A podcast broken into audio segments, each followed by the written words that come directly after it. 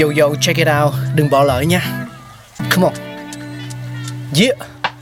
Thankful we got con người sáng tạo mà sống dồi dào tình tuổi trời sao vương cao là tích tắp phát minh đầy ắp xây đắp tương lai có một không hai nhưng liệu có ai còn nhớ dùng Xin được gửi lòng biết ơn vô hạn đến những con người không ngừng sáng tạo, mang đến những phát minh mới thay đổi cuộc sống. Thankful we got.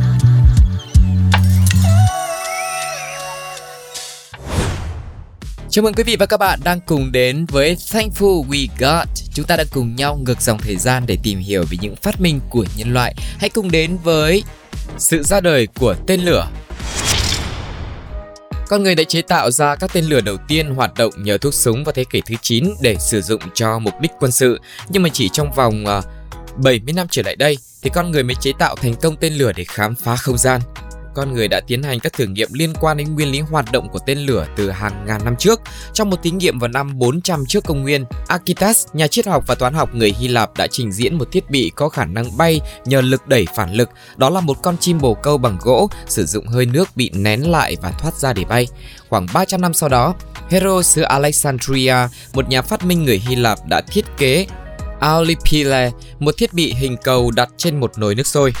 Hơi nước theo ống dẫn đi vào bên trong quả cầu và thoát ra ngoài qua hai vòi phun hình chữ L đặt ở hai phía đối diện trên quả cầu. Luồng hơi nước thoát ra tạo lực đẩy phản lực làm quả cầu bay. Những bước phát triển tiếp theo trong công nghệ tên lửa sơ khai diễn ra vào thế kỷ thứ 9 khi mà người Trung Quốc cổ đại chế tạo thành công thuốc súng, một hỗn hợp của diêm tiêu, kali nitrat, lưu huỳnh và than củi.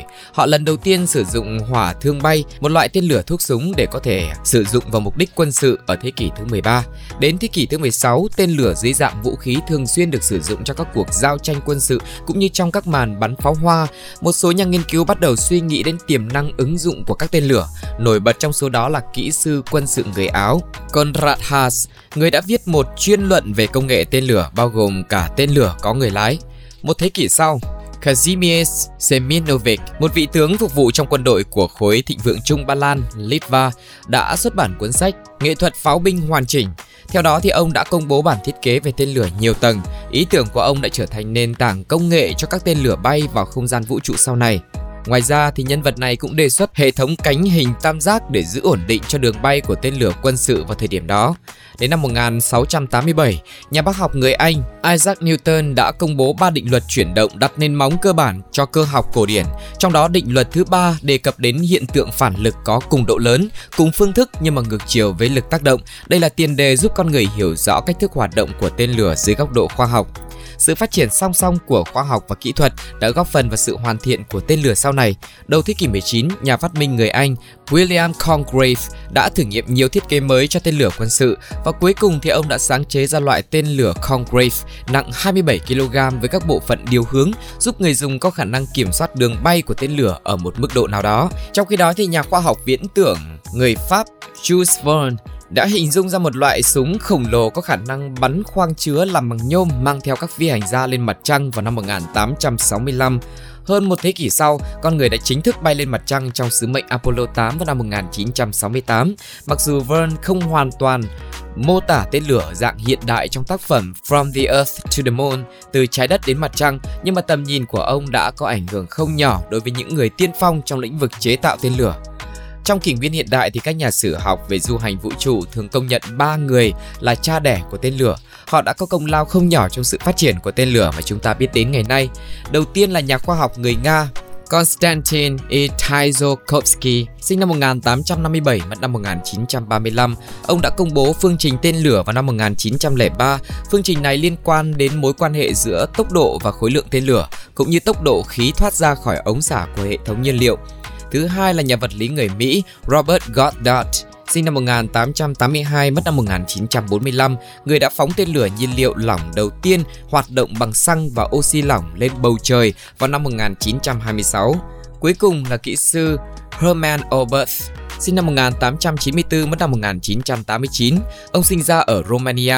Các nghiên cứu của ông về tên lửa nhiều tầng như là tên lửa A4 hoặc là tên lửa V2 Đến thập niên 1960 thì kỹ sư Wernher von Braun trở nên nổi tiếng với vai trò lãnh đạo dự án thiết kế tên lửa Saturn 5 giúp đưa con người lên mặt trăng và phổ biến du hành vũ trụ thông qua các tác phẩm của hãng phim Walt Disney.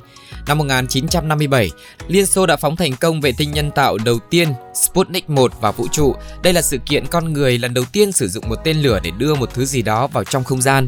Một năm sau thì Mỹ sử dụng tên lửa quân sự Jupiter-C để đưa vệ tinh Explorer 1 lên quỹ đạo. Năm 1961, nhà du hành vũ trụ người Nga Yuri Gagarin trở thành người đầu tiên bay vào vũ trụ nhờ lực đẩy của tên lửa Vostok K. Để thực hiện mục tiêu trở thành quốc gia đầu tiên bay đến mặt trăng thì cơ quan hàng không vũ trụ Mỹ NASA đã phát triển tên lửa Saturn 5 cao 110 m gồm 3 tầng từng cuối cùng tạo ra lực phóng đủ mạnh để thoát khỏi lực hấp dẫn của trái đất. Tên lửa này đã thực hiện thành công 6 nhiệm vụ hạ cánh trên mặt trăng từ năm 1969 đến năm 1972. Ngày nay thì con người sử dụng các tên lửa để đưa tàu vũ trụ ra khỏi trái đất trong các chuyến thám hiểm không gian sâu trong hệ mặt trời, đưa các vệ tinh lên quỹ đạo thấp của trái đất hoặc là vận chuyển hàng hóa đến trạm vũ trụ quốc tế ISS. Các phi hành gia giờ đây có thể thường xuyên di chuyển đến và đi từ các phòng thí nghiệm trên quỹ đạo để thực hiện các nghiên cứu trong môi trường vi trọng lực. Công nghệ tên lửa đang thay đổi một cách rất là nhanh chóng trong ngành công nghiệp vũ trụ tư nhân. Uh, SpaceX và Blue Origin là hai trong số những công ty tiên phong sử dụng tên lửa tự hạ cánh và có khả năng thu hồi. Các công ty đang phóng nhiều vệ tinh trên một tên lửa duy nhất. Khi công nghệ vệ tinh tiếp tục được cải thiện và thu nhỏ, tên lửa ngày càng nhẹ và có độ bền cao thông qua công nghệ in 3D.